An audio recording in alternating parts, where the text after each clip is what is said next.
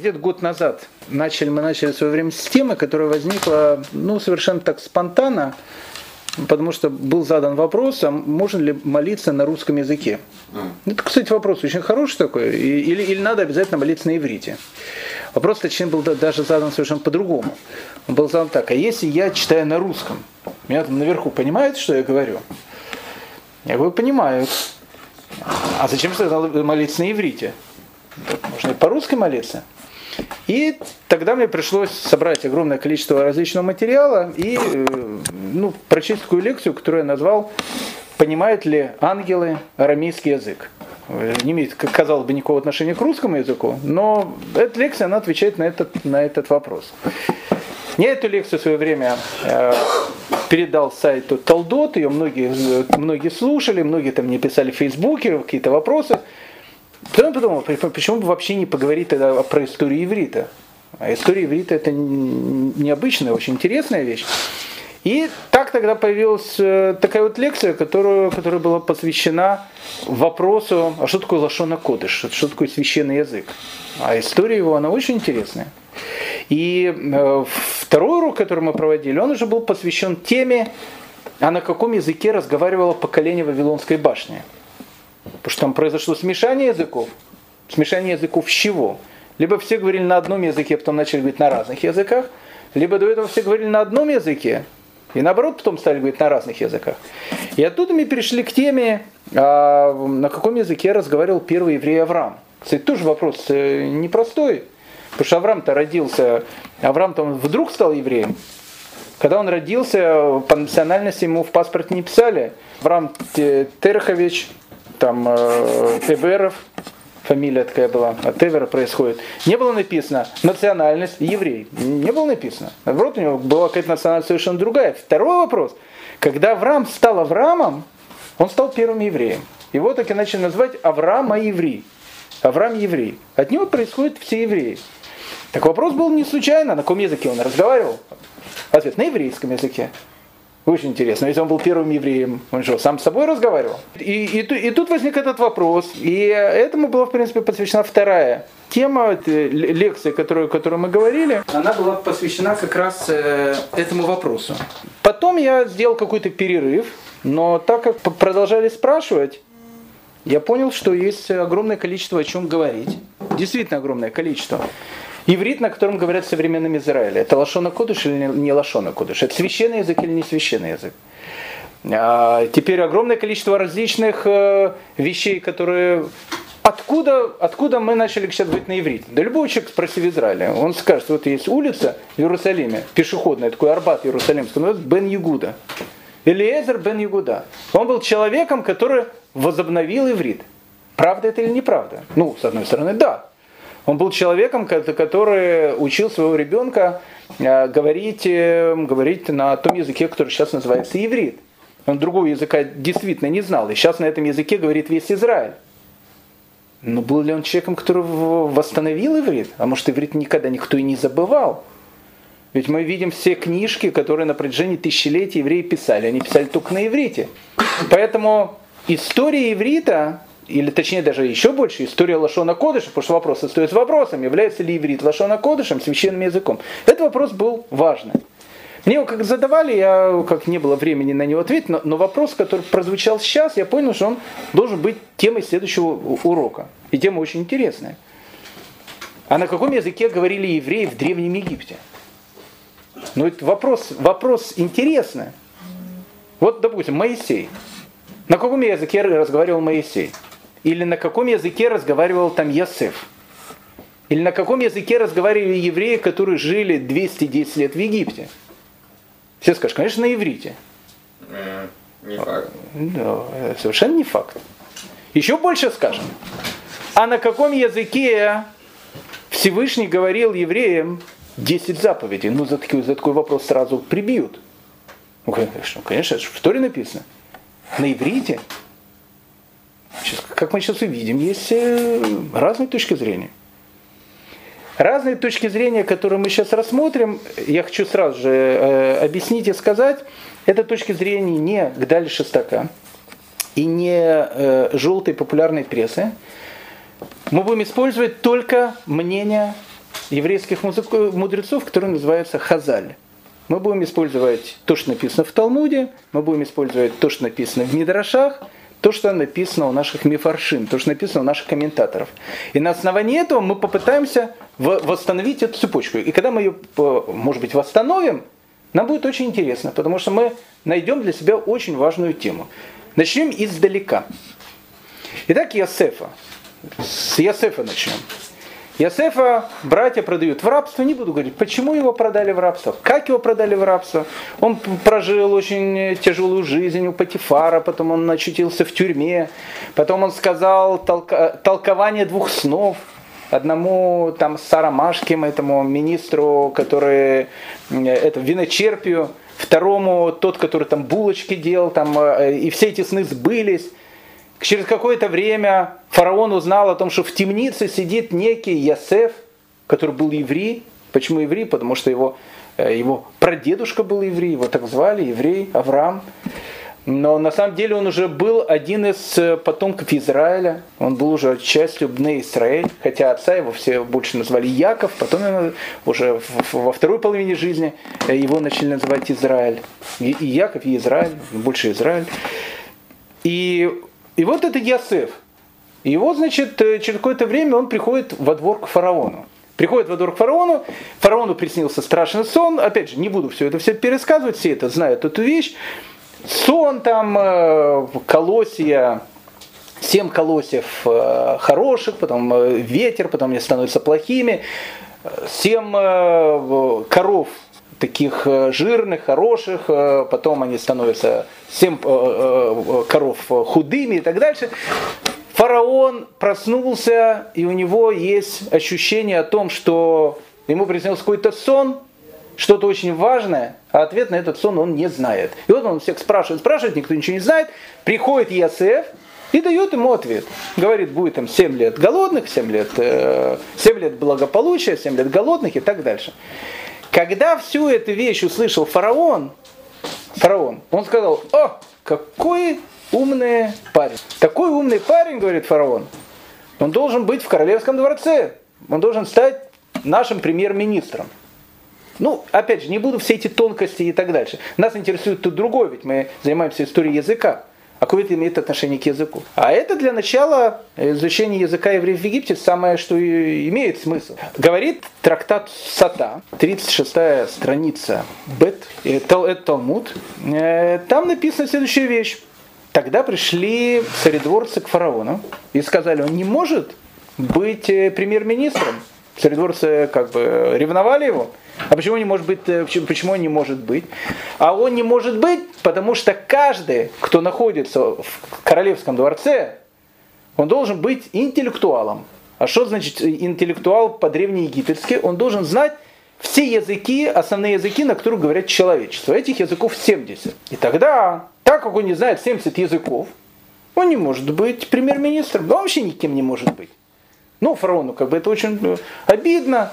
Он говорит, такой талантливый парень, но языки не знает, надо было в школе учить. Он говорит, какая школа, я там в тюрьме сидел, там у Патифара и так дальше. Ну, в общем... Они все 70 языков. Они все 70 языков знали. И вот написано, и вот написано в Талмуде, и вот написано в Талмуде, кстати, все члены Санхедрина знали 70 языков, иначе он не, не, не мог быть членом Санхедрина. Вопрос о том, что они не знали, может быть, их э, Э, так как э, некоторые у нас английские там свободно знают, или иврит, они должны были понимать их, как минимум понимать. Почему? Потому что свидетельские показания человек должен давать на родном себе языке. Ну, как бы это отдельная те, тема про членов Садхидрина. Так вот, написано в Талмуде, что, значит, Машир Бейн, э, не Машир Бейн, а Ясеф, ночью к нему пришел э, Габриэль, Малах, ангел Габриэль, и научил его 70 языкам. Так, так, так написано, написано в Талмуде. Опять же, я не буду влазить, э, ведь это года с Талмуда. Я не буду влазить в то, что к чему приходит это года и так дальше. Э, нам важен этот факт. Только, кстати, интересно, Бен Ишхай, э, он задает очень интересный такой вопрос. Он говорит, а чего учить 70 языкам? Ведь он-то египетский знает, знает, а египетский он входит в эти 70 языков. Так надо было написать, что его научили 69 языкам. Почему в Талмуде написано 70 языков? И сразу дает ответ. Кстати, очень интересный ответ. Его может там э, в газете написать. Он говорит, есть говорит, два египетских языка. Есть египетский язык, которым говорят на улице, то есть, это, так как в Израиле говорят, ты иврит базарный такой, то есть, который все, все там медоберят, а есть то, что называется высокий египетский язык на котором разговаривает вот, вот такая вот интеллигенция. Так вот, такой язык как раз он не знал. И такой язык его, в общем, как бы тоже научили. Ну, вопрос, а, а, история тоже не об этом. А дальше, значит, продолжает эта история. На следующее утро приходит язык к фараону, ну и фараон решает так э, у него проверить, говорит, Шпрехен дочь. Ну, он говорит, я, я. Он говорит, о, do you speak English? Он говорит, что за вопросы? Размовляет и украинскую мовою? А. А же ж. Он говорит, ничего себе, все знает. Все знает. И тут, и тут написано, что он говорит, о, все нормально, вот он подходит. И тут начинает с ним, а, а Ясеф ему начинает, ну, чтобы показать, он с ним начинает говорить на лошона кодыш, на священном языке. А его фараон не понимает этот язык. Он говорит, что это за, за, за язык такой? Он говорит, он говорит, это, это, это, это, это, это, это, говорит, это священный язык, лашона кодыш. Фараон говорит, я не знаю этого языка. Оказалось, что и фараон, который знает все, не знает этого языка. Я я сейчас скажу, к чему я это говорю. Это очень важная будет зацепка дальше идти. И на этом как бы история заканчивается. Раф Пинкус, велик был такой раввин, он э, погиб в катастрофе с семьей не так давно, это было 90-е, наверное, годы, начало был главным раввином, э, или не главным, в общем, он был, был раввином в городе Афаким. Великий человек был, великий. Сейчас э, начинает э, книги его издавать. А как издают его книги? По лекциям. Он давал лекции на кассетах, их сейчас расшифровывают и издают совершенно гениальные книги. Так вот, Раф Пинкус, Раф Пинкус, он дает объяснение. Он говорит, а почему фараон не знал Лашона Кодыш? Почему фараон не знал Египта? Это важная вещь. Он говорит, он говорит очень интересный ответ. До дарования Торы, он говорит, только тот, кто имел духовную связь с Торой, он мог понимать священный язык. Тот, кто не имел духовную связь с Торой, не мог понимать этот священный язык. Поэтому получается, что до дарования Торы священный язык могли понимать те, только те люди, мы не называем его пока иврит. Он существовал еще до Авраама. Это Авраам был первый человек, которого назвали иври. А до этого он не назывался ивритом. Он назывался Лашона Кодыш священный язык. Получается, что до дарования Торы только тот человек, который имел огромный духовный статус, он мог понимать этот язык. Если у него не было огромного этого духовного статуса, он этот язык не понимал. Поэтому фараон этот язык не понимал. Отсюда мы видим, отсюда мы видим о том, что иврит это не простой язык. Не простой язык. Он отличается от великого и могучего. Может, великом и могучем больше слов, я не знаю. Но он отличается даже и от языка Шекспира. Он отличается вообще от любого другого языка. По одной простой причине. Любой другой язык, который существует в мире, он искусственный. Искусственный всегда. Второй вопрос. Теория, может, он прошел, произошел от некого протоязыка. Есть такие теории, и так дальше, мы не будем сюда влазить. Но, как правило, он искусственный. То есть, когда человек называет стол столом, а стул стулом, мы просто договорились, что так будем называть этот предмет, так будем называть этот предмет. И так появилось у нас слово. То, что мы мобильный телефон называем мобильным телефоном, и понятие телефон новое, и понятие мобильный новое. Оно произошло не так давно. Если мы сейчас появились бы во времена Ивана Грозного, и он бы спросил, что тебя надо, отрок. Он говорит, мобильная связь у вас тут есть? У вас тут есть, он, может быть, понял. Мобильная связь нет. Нет в русском языке таких слов. Да и в английском, в любом другом нет. Их придумали, они появились. У иврита немножко другая природа. В чем другая природа иврита? Она заключается в том, что слово на иврите это некий генетический код того понятия, которое оно обозначает. Это очень важная вещь. Это значит, что если человек разбирается в этом коде, то не видя предмета, только по самому слову, он может понять, о чем идет речь. Кстати, это будет одна из основных вещей, почему, э, почему иврит современный, он, э, скорее всего, не будет называться лошонокодышем. Потому что огромное количество слов, которые есть в современном иврите, они придуманы. Их придумывали и придумывают до сегодняшнего дня. Да, используют какие-то корни и так далее. Но как только слово стало придуманным, оно стало искусственным словом. А лашона кодыш – это язык, в котором есть слова непридуманные. И вот эта вещь, которая будет называться священным языком. Так вот, оказывается, говорит Талмуд в трактате Сота, что фараон не мог понять этот язык. Почему? Потому что до дарования Торы его понимали только те люди, могли выучить. Только те люди, которые имели какую-то духовную связь с Торой. Кстати, после дарования Торы, говорит Рапинкус, этот язык может выучить кто угодно. Любой человек мог его выучить. И он мог его выучить. Но это было после этого. Вторая картина. Вот братья продают Ясефа. Как вы знаете, Ясеф стал премьер-министром, важным таким человеком и так дальше. И вот Ясеф, значит, он... Э, а в Ханане наступает голод. И как вы знаете по сюжету, который написан в Торе, Яков говорит своим сыновьям, пойдите в Египет и закупите там продовольствие, потому что у нас голод, а там есть что купить. И они приходят туда, и кому они попадают? Они попадают к тому брату, которого много-много лет тому назад продали, они уже уверены, что он давным-давно умер. Ну, просто не просто уверены, они это знают. Он умер, скорее всего. Ну, либо, либо живет каким-то рабом в этом Египте. А тут перед ними сидит премьер-министр в такой одежде фараоновской, еще выглядит так. И вот они к нему приходят и начинают э, с ним говорить. Ну, как бы премьер-министр не понимает их язык.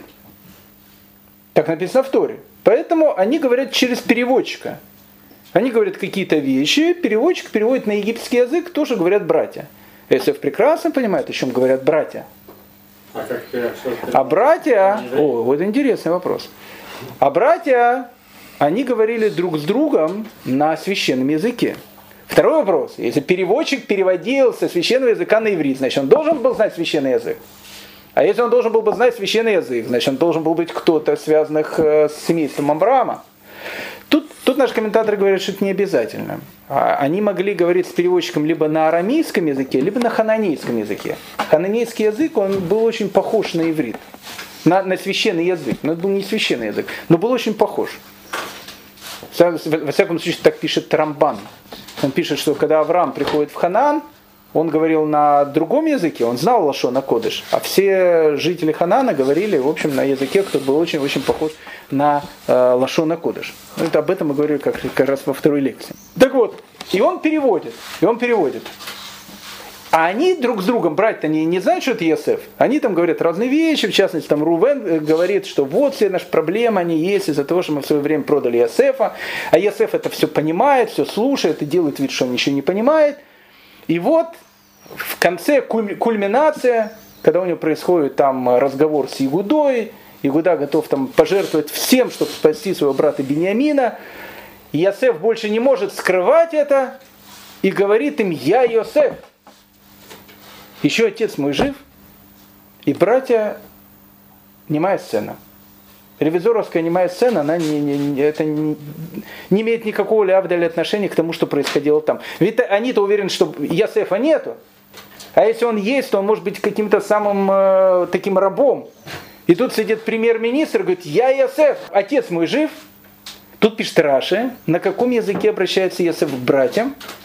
Ответ говорится на Лашона Кодыша, на священном языке. Зачем он так к ним обращается? Для того, чтобы они поняли о том, что перед ними действительно Иосиф. Иначе другой бы человек просто не говорил бы на этом языке. Хотя Рамбан спорит с этим и говорит, не обязательно. Это было доказательство того, что действительно Ясеф. Ведь они-то тысячу раз говорили, у нас был брат Ясеф, он пропал и так дальше. Ну, я Ясеф там. Значит, они что они не то, что он там пришла ему информация, что брат звали Есеф. Они тысячу раз сами эту информацию рассказывают. Надо доказать было, что он действительно Есеф. Он говорит, что нет, это не доказательство, то, что он начинает говорить на Лашона Кодыше. Хананийский язык был похож очень на, на иврит. Поэтому то, что он с ними говорит на этом языке, он наоборот говорит, чтобы им было, чтобы они более так раскрепостились. Когда э, там Исроиля, если послать туда, в Америку, и он там будет, и там все будет э, тільки на англійській мові розмовляти. І от он э, будет слышать английский, английский, английский, английский, английский, английский. И вдруг он садится в это вот в такси, и такой таксист едет Он спрашивает, where I come from? Он говорит, ДНР. Что, русский что ли? А вы что, тоже русские? Русские. Ой, как хорошо, так мы теперь можем поговорить на русском языке. И человек сразу там расплылся, все уже трепится на русском языке. Так по точки зрения Рамбана, по точке зрения Рамбана, они начинают говорить так, потому что ему так, ну, так вот он раскрылся, начал говорить, чтобы они чувствовали себя более комфортно. Но есть точка зрения очень интересная. Точка зрения, которую говорит Раби Маше бен Маймон, Рамбам. Так вот, Рамбам, он говорит интересную вещь. Он говорит, вообще, а почему священный язык называется священным языком? Ну, еще такой вопрос говорит. А почему он называется священным языком? Каждый дает какой-то свой термин. И он дает потрясающее определение. Потрясающее. Он говорит, священный язык называется священным языком из-за того, что это единственный язык в мире, где нету слов, обозначающих половые органы. Очень интересная вещь. В любом языке они есть. И не, не просто есть, а самый что ни на есть, этакие, ха, они всегда происходят именно из этой, из этой оперы. А в этом языке этого нету. То есть как бы нету, как бы как-то, ну, обозначить их надо в языке. Поэтому их всегда назначают такие вещи, которые называются феминизм. То есть они говорят нечто такое, что человек догадывается, о чем идет речь. И он говорит, поэтому этот язык называется священным языком, потому что там нету, там нету плохих слов. Не то, что органов, то есть там нету, там нету брани. То есть первую очередь там нету обозначения вот этих, то есть там нету пошлости, там не может быть мата. Поэтому этот язык называется священным языком. И тут может быть еще один секрет того, почему Ясеф вдруг начинает с братьями говорить на иврите. Хатам Сафер, он жил в 19 веке, он задает совершенно потрясающий вопрос, очень интересный вопрос. Он говорит так, вот смотрите, вот мы, говорит, все ашкенадские евреи, мы все живем в странах, где никто не говорит на немецком. Это правда. Часть евреев жила на Украине, часть евреев жила в Белоруссии, часть евреев жила в Польше, в Румынии, в Венгрии, где угодно – не, ну можно сказать, что там что-то было Австро-Венгрии, там кто-то немецкий знал.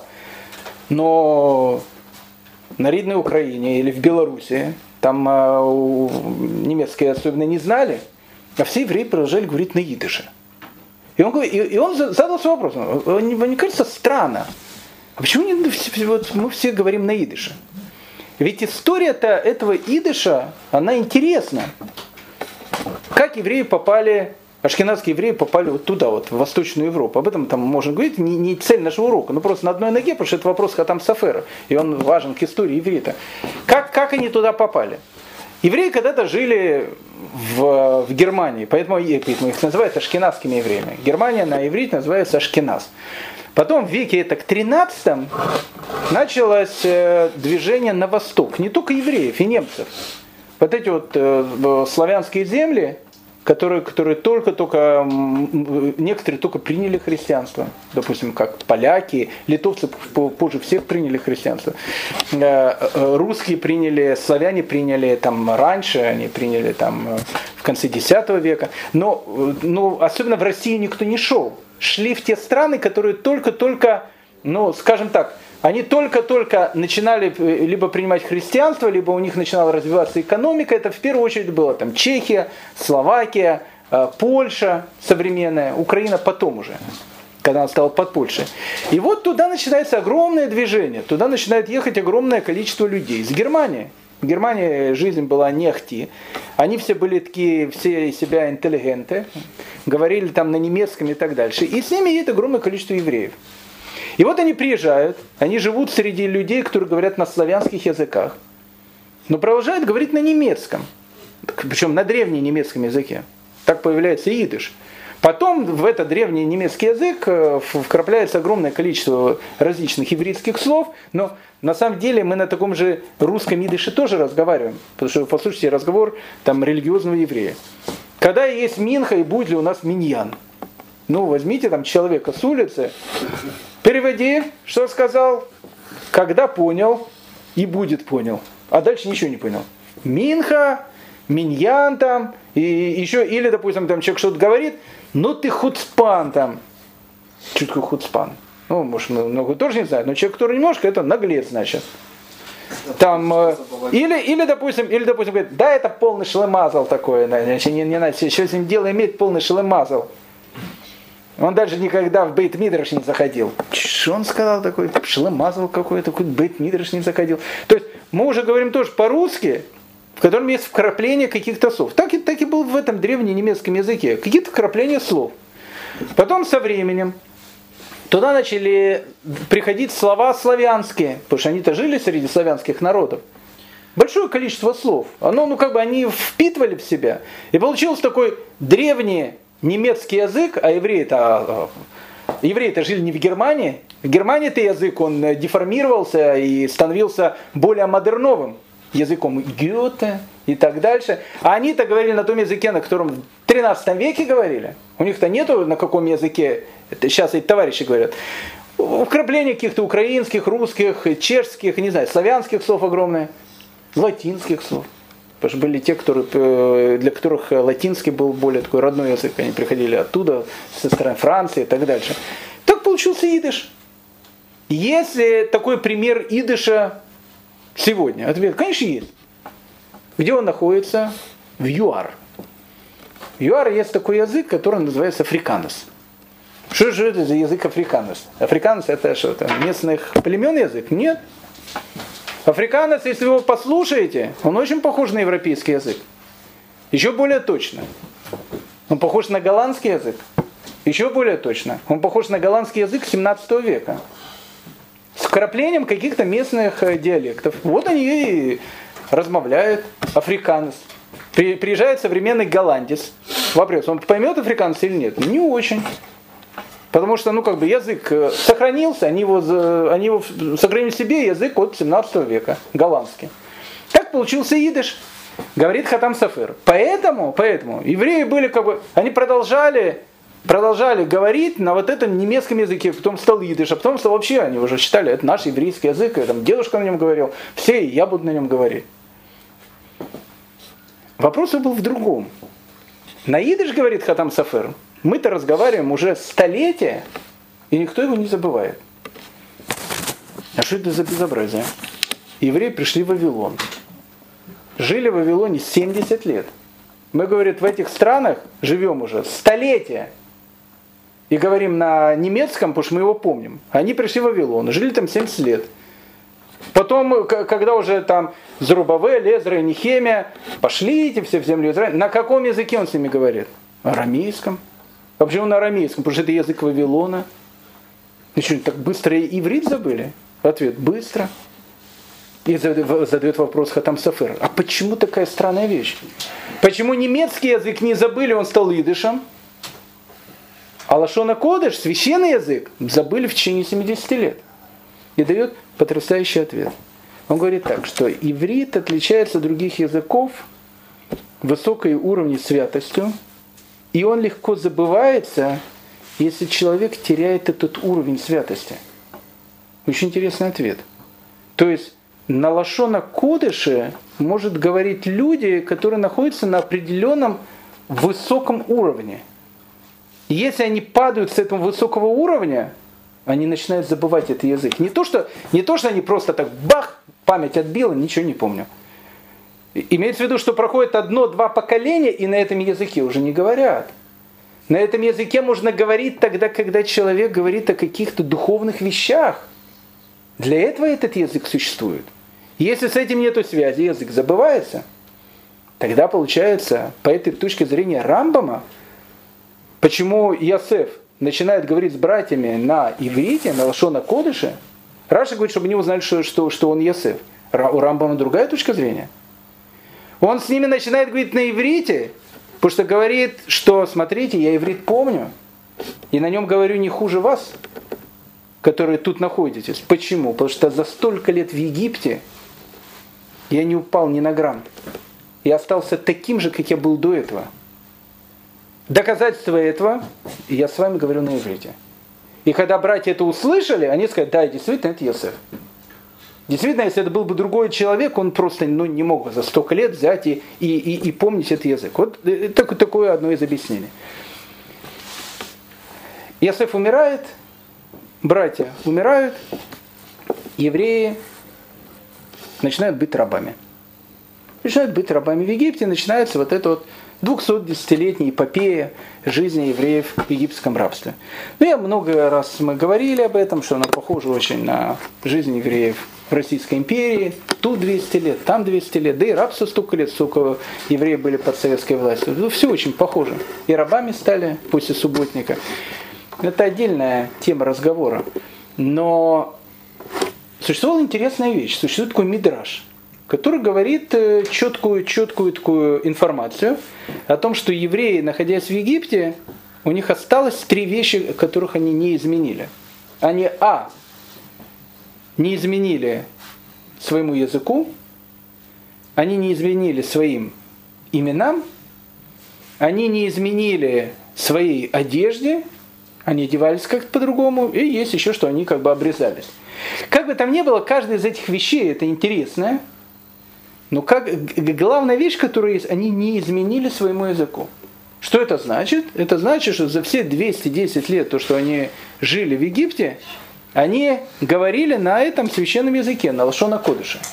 Но против этого есть огромное количество различных контраргументов, которые, кстати, являются очень интересными, которые нужно рассмотреть. Ну, первая вещь, которая, которая есть, написано, написано в 114 Таилиме, э, Таилиме, в 114 псалме, написано «Бецет Исраэль Мимицраем, Бет Яков Меам Лоэс». Когда Израиль выходил из э, Египта, дом Якова Меам Лоэс. Что такое Меам Лоэс? Из народа чужеродного. Есть Раши, что говорит, что значит выйти из народа чужеродного. Он говорит, читай не из народа чужеродного, из, из языка чужеродного. Отсюда учится, кстати, точно такая вещь, которая была в России. Отсюда учится о том, что евреи, которые жили первое время в земле Гошин в Египте, они не изучали египетский язык. Они говорили только на своем языке. Почему? Потому что язык – это дух народа, среди которого они живут. Они не хотели быть похожи на египтян. А раз они не хотели быть похожи на египтян, они говорили на своем языке, на иврите.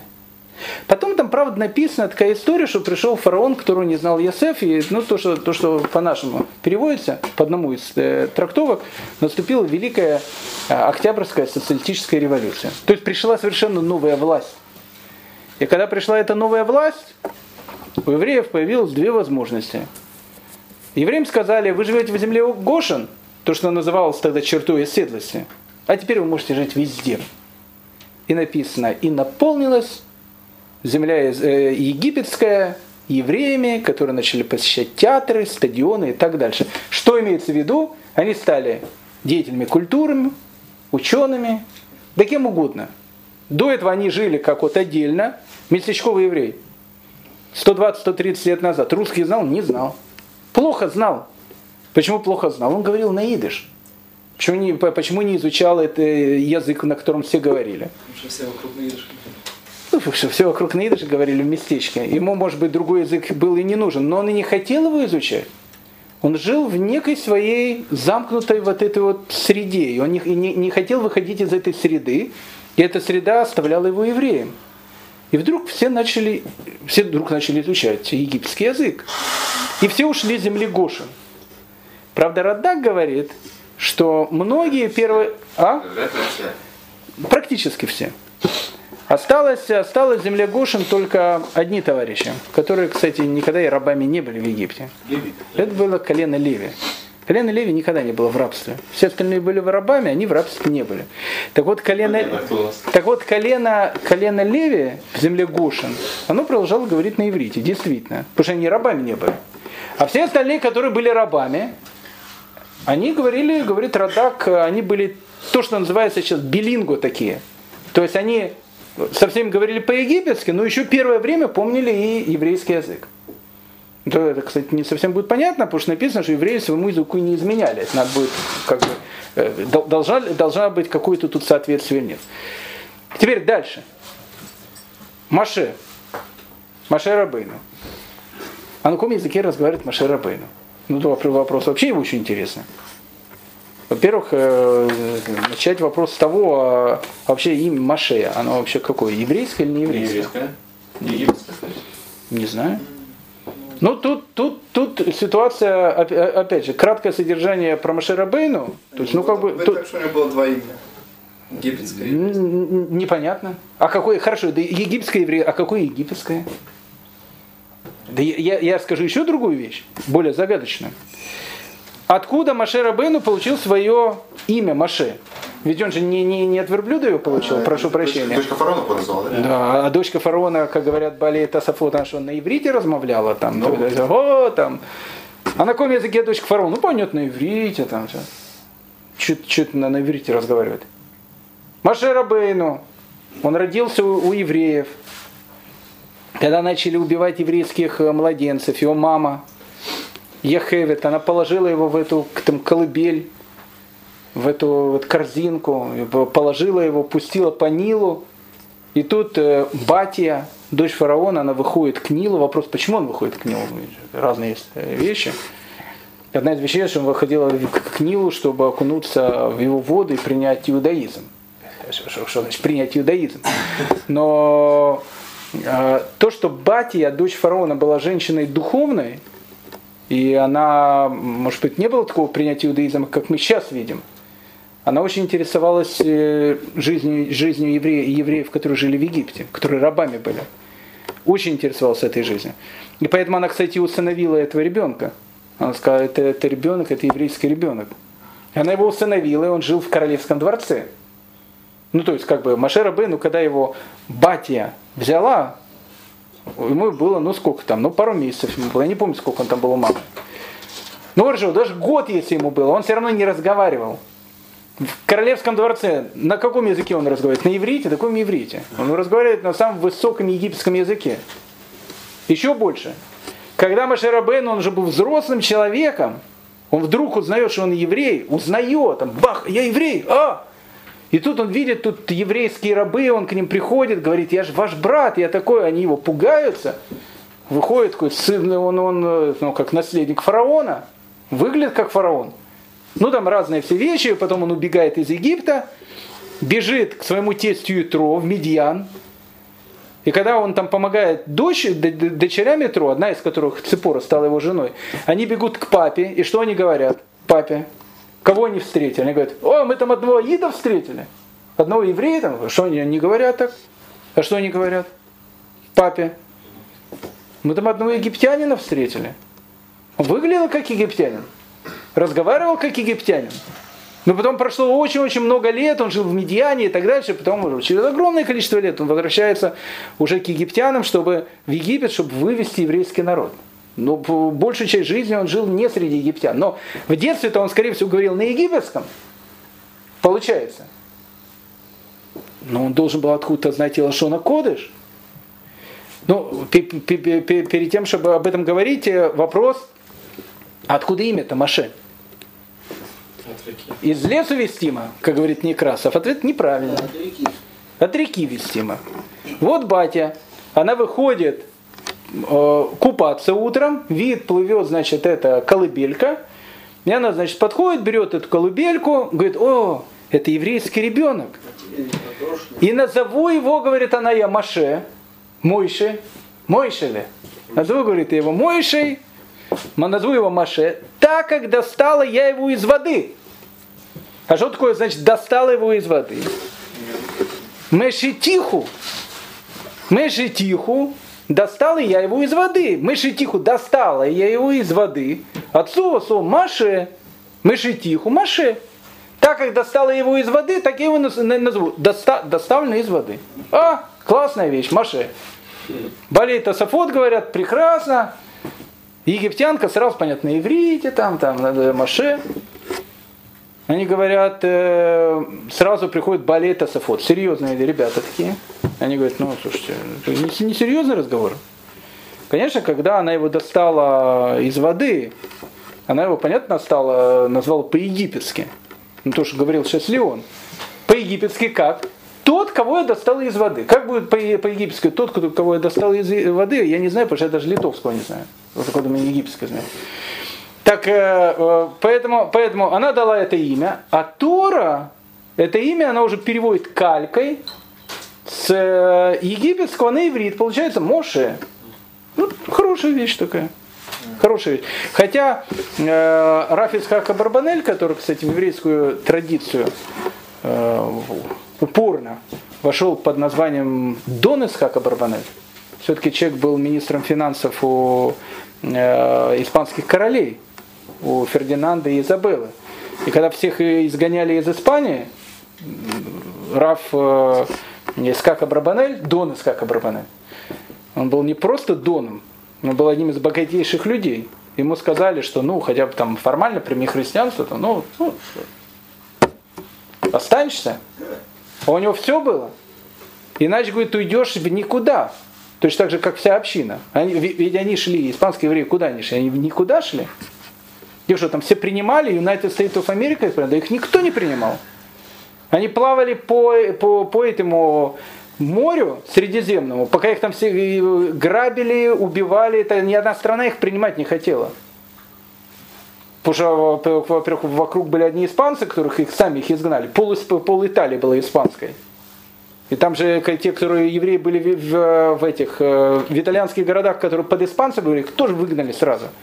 И вот они там, это вот, какие-то города их брали, но они нищие боссы. Вот этот Дон Исхака Барбанель, великий этот человек, который был великим ученым, раввином и министром финансов, он боссом и голым ушел в никуда. И он ушел в Испанию, э, в, в Италию. Он, э, там он э, жил до конца своей жизни, и там сын потом был, и, и так дальше, дети его, они уже в Италии были, может потом переехали куда-то. Так вот, Дон Исхака Барбанель, он говорит о том, что не принято имена переводить. Ну, ну не принято. Ну, допустим, там человек берет, переводит Дюма. Три мушкетера. Ну, три мушкетера взял, перевел. Д'Артаньян. А как бы нам перевести Д'Артаньян? Напишем Иван. Арамис. Арамисин. Портос. Портосов. И там еще кто был э, еще у нас? Ну, короче, локализация. Атос. Атосов. Атосян. Атосян, да. И Атосян. И вот, значит, Атосян, Дартасян там. Э, и, в общем, все там, э, и Протасевич, Протасевич, Портасман, Портсман. В общем, они каждый, этот, перевели. Ну, отлично. Уилл Смита Кузнецова не называют. Да, ну, в общем, того, да. то есть, ну, не переводит имена, говорит, Донас Хахабрабанель. Поэтому все имена, которые написаны, их никто не переводит. Значит, Маше таки назвали Маше. Вопрос, а как на его вопрос остается, как его назвали тогда. Она что, по -по -по сразу его на, на иврите называла? На что на кодыш? Говорит Раби Авраам Ибн который считает, что таки переводят. И он говорит так, что на самом деле настоящее имя Маше, это было имя Мониус. Мониус, вот это ус, она немножко такой греческий имеет э, этот вещь. Он говорит, что так написано в какой-то известной книге, которую арабы перевели или на литовском. С литовским. Сейчас мы будем, кстати, говорить, на каком языке говорили египтяне, окажется, может, литовский, потому что некоторые говорили, что он, они говорили на итальянском. Сейчас мы увидим, есть, есть такие. Э, так вот, э, значит, Мониус, он говорит, его зовут Мониус. Мониус. И он, и он, и, и он и дает ссылку, откуда известно, имя, кстати, египетское. Мониус. Так как говорит Мониус, это его имя египетское, Тора дает ему имя, которое похоже, созвучно, и которое плюс-минус имеет тот же самый, э, тот же самый корень. Она говорит, Мониус Маше, Леня Ария. Ну и там, там много-много каких-то имен, которые как берут, э, берутся и, и, и переводятся. Дон Скака Барбанель, который остается на своей точке зрения, говорится, имена не переводятся, но вопрос остается, ну, а кто, кто его назвал-то, это Маше на иврите. Он говорит, что назвала его мама. Потому что написано, и она сказала, так как из воды был взят он, и написано, и она сказала. Вопрос, кто сказала? Ну, понятно, вот это дочь фараона, батя. Ведь она его вытащила, и она сказала. На самом деле мы знаем, что там недалеко, она же искала кормилицу, его же мать, она была его кормилицей, ее, ее мать, будучи как бы рабыней, она находилась рядом вместе с сестрой Мирьям, они видели, как плыла вот эта колыбель. И поэтому, когда она ее достала, говорю, кто будет кормилицей? Вот, вот, кстати, кормилица. И сова, мама ее, и его же его молоком кормила. И когда он сказал, как же его назвать по-египетски? Так мама и назвала его. Так как из воды мы его взяли, она говорит на иврите, назовем его Маше. Поэтому имя Маше дала ему мама. Кстати, это не, не противоречит э, точке зрения раби Авраама Ибн Эзры, что потом, вполне вероятно, батя сказал, ну мне тяжело назвать имя Маше, буду его назвать Муниас. Ну, как бы оно более, более созвучно. Я там рассказывал, когда я приехал там э, в, в, это, в Австралию только, они говорят, what is your name? Я уже по-еврейски, я говорю, Гдали, они говорят, это непроизносимый красов. Ты никогда не устроишься тут на работу. Мне сразу сказали, там, там эти курсы по изучению там, где английского. Она говорит, не порти себе карьеру, говорит, ты никогда не устроишься на работу. Я говорю, почему? Говорит, тебя не возьмут, вообще не возьмут. Никто не выговорит твое имя. Далее. Гдалия. Ну, по-русски оно нормально выговаривается, по-английски оно тяжело, ну, ну тяжело, Гдалья. Ну тяжело выговаривается. Человек, человек не будет думать, зачем мне, зачем мне вспомнить Гдалия, я говорю, и что делать? Она говорит, что делать? Возьми, говорит, имя Хенри. Очень, говорит, тебе подходит. Джон. Хенри, Хенри, она мне сказала, Генри. Будешь, будешь, будешь, говорит, Хенри. Сразу она скажет, Хенри, говорит, похоже на Гдалю. Я говорю, совершенно не похоже. Она говорит, по-моему, похоже. Но на русском, кстати, похоже. Генри, Г. Генри. Генри, Генри. Гдалия, Хенри и так дальше. Второе имя свое сказали, может быть, у них лучше. Не, я, мое нееврейское имя было Геннадий. Меня, кстати, так и назвали в честь дедушек. Г в честь Гдали, Н в честь Нахума, моего дедушки. Но они тоже это имя не, произвели, не, не, не произнесли бы. Поэтому, поэтому с этой точки зрения, что имя Машера Бейну дала его мама, оно тоже как бы не, не противоречит. Что вполне вероятно, имя дала мама, а потом ее, в общем, начали называть на египетский э, манер Муниус. Но, но, это, но это, кстати, отступление было про Маше Рабейну. И вот Маше Рабейну, Проходит много-много лет, Маше Рабейну пошел, значит, пасти, э, значит, э, скот своего там тесте, свой скот, все, подходит к горе Синай. И видит, там горит куст и не сгорает. И, а? Это было на Синае, на горе Синай. И он, э, и, он, и он видит, и он видит этот куст, и все, и из куста он слышит там голос Всевышнего, который к нему обращается и говорит, Маше, надо тебе возвращаться в Египет. Уже прошло много-много десятилетий, он уже пожилой человек. Ушел тут молодым человеком. Ну, много лет. Тебе, тебе, тебе надо возвращаться в Египет. Он говорит, зачем? Я говорю, услышал мой народ, который там, время пришло, они должны теперь из Египта выходить. И ты будешь тем, которых их выведет. И Машера Бейну говорит, сразу одна из первых вещей, он говорит, я не человек слова. Ну, как бы я не смогу говорить. Ну, по этому поводу существует там тысячу разных каких-то вещей, что не человек слова. Ведь мы изучаем историю иврита, поэтому мы посмотрим точку зрения раби Авраама Ибн Эзра. Он всегда такой, э, такой даст какой-то комментарий, что сразу все, ху. Что значит, говорит, я не человек слова? Он сразу по пшату. Ведь, говорит, с фараоном-то надо будет говорить на египетском, говорит Машарабейна, а я, а, а я египетский уже забыл. Ну сколько лет, я говорю, тут уже в Медиане живу.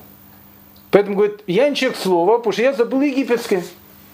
И я не смогу говорить тогда с фараоном. Ну и э, говорит ему Всевышний, не волнуйся, если я сотворил небо и землю, ну и такое чудо, что ты выучишь, э, вспомнишь египетский, тоже don't worry сотворил. Кстати, интересная вещь, а что значит э, вспомни египетский? Что такое египетский язык? Ну сейчас там, не знаю, Э, взяли там иероглифы, их там э, иероглифы там начали, начали расшифровывать и так дальше. Знают, что современный э, древний египетский был похож на коптский язык и так дальше. Есть какая-то вещь. А вот в 16 веке, в 16 веке это было не столь очевидно. И был такой великий еврейский раввин, которого звали Раби Элиезер бен Ильягу Шкинази. Ну, человек, человек был такой необычный. потому что про него можно было сразу писать э, ну, такую э, приключенческую книгу, которая бы продавалась бы миллионами экземплярами. Его жизнь это было полное приключение. Как я говорю, можно было Голливуду продать э, сценарий, был бы блокбастер. Раби Лезер Бен Ильягу Шкинази. Ну, в двух словах, он родился в Салониках. Это было, это было тогда Турция, только турки, там, это Греция, но да, это Турция была. Потом стал большим раввином в Египте. Хотя Ашкенази, он, видно, происходил из Ашкеназов, из ашкеназских евреев. Был раввином в Египте. Потом э, там выучился врачеванию, он стал очень известным таким врачом. Потом переехал в Венецию. Тогда Венеция это была королева мира.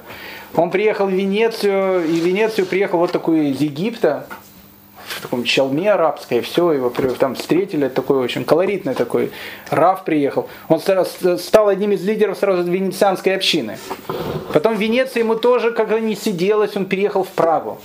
А в Праге в эти времена как раз живут великие, живет э, Мораль из Праги, тот, который э, голема сделал там.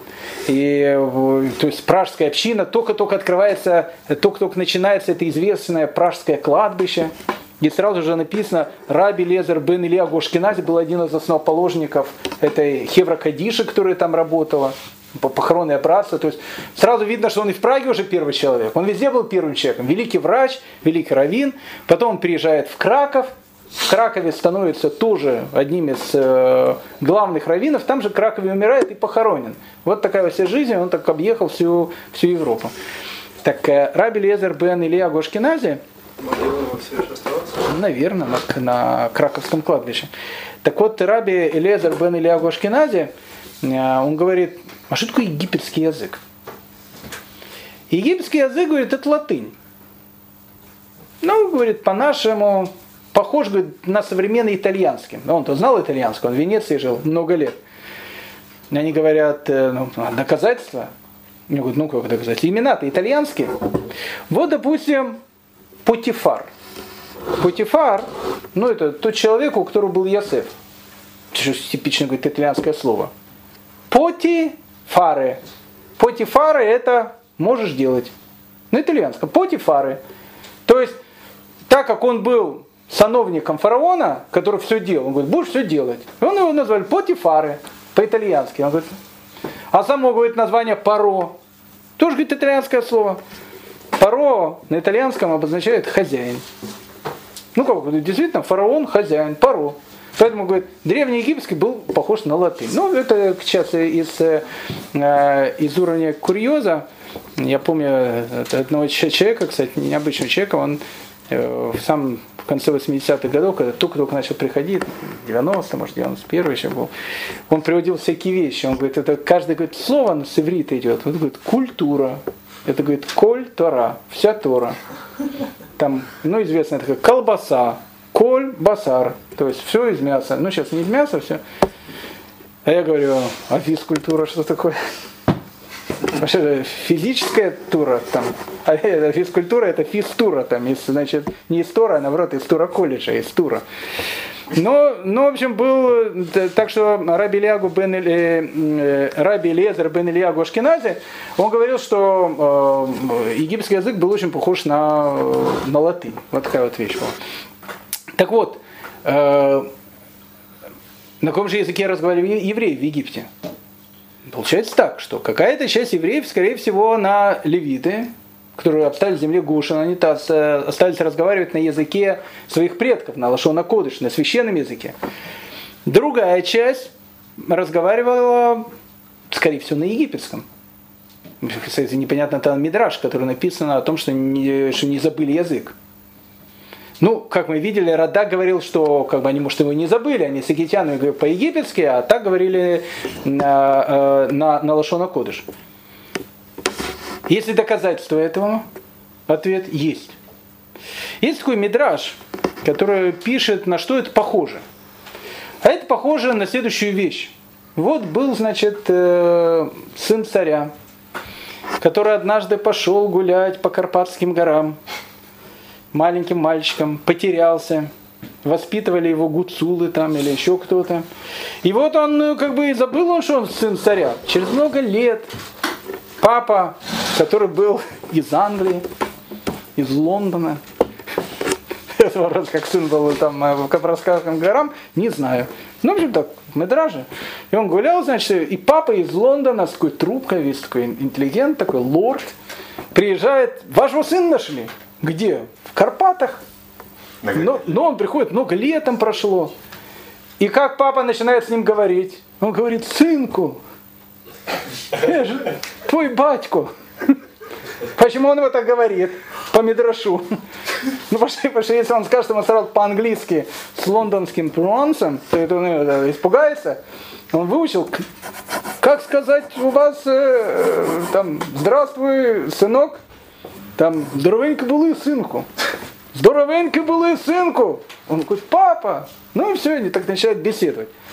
К чему, к чему этот весь разговор? Перкей де Равканы говорит о том, что э, это видно из начала десяти заповедей. Точно так же, как э, отец начинает говорить с детьми, которые много лет от него пропали, потом на Лошона Кодыш, но сначала он на гуцульском, ну, на египетском, начинает с ним говорить, чтобы они это поняли. Поэтому 10 заповедей начинают говорить на египетском языке. Ого, интересная вещь, 10 заповедей на египетском языке. Песик Тарабати, она пишет, с чего начинается 10 заповедей. Начинается словами. Анахи Ашем Элакейха. Я Всевышний Бог ваш. Ну, Всевышний Бог ваш понятно. А слово Анухи. Это какое слово? Ну, все говорят, это, это еврейское слово. Еврейское слово это они. Я. А тут написано Анохи. Ну, как бы, это, высокий иврит, Анохи. Песик Тарабати, известный мидраж. Он говорит, нет. Дело в том, что Анох – это египетское слово. То есть Всевышний начинает по, по, по этой вещи, с ними начинает говорить на родном для них языке, а потом уже переходит на Лошона Кодыш, который, который тоже их родной язык, но который они должны вспомнить. Песик Тарабати пишет, что Анахи, Анох обозначает не я, обозначает любимый на египетском. Это, это древний Мидраш знал, о чем говорит. И видно, есть такое египетское слово «анох», любимый. И тогда получается не я Всевышний Бог ваш, а любимый Всевышний Бог ваш. Так, так Всевышний начинает делать заповеди. Потом возлюби ближнего, потом уважай родителей, там соблюдай субботу и так дальше. Не возжелай и, в общем, различные вещи. Э, Танхума, Мидраш Танхума говорит, что нет. Анахия на, на египетском анох обозначает я. Но все они говорят одним словом, что начало десяти заповедей было сказано на, как бы на египетском языке. Еще больше. Евреи в пустыне, как вы знаете, знаете кушали ман. Откуда, откуда появилось слово ман? Ну, все ответят сразу, что слово ман, понятно, появилось слово ман, ман и акаша. Это понятно. Потому что слово манка, оно в русском языке появилось слово ман. Ну, как бы это факт. Э, то есть назвали ману и кашу от слова ман. Поэтому мана и каша сделаны из мана. Но это, это все понятно, откуда появилось слово ман. Чтобы понять, откуда появилось слово ман.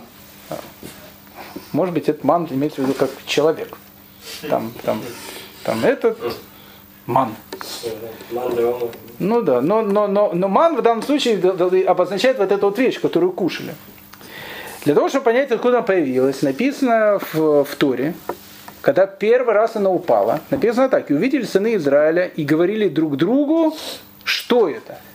Ну, это понятно, так как они не знали, что это, оно падало. Они говорят, что это такое? Как, на, как написано, говорили они, что это? Они говорили мангу. Гу, понятно. Как бы он, там, да, что это, там, не знаю. Ма на иврите что?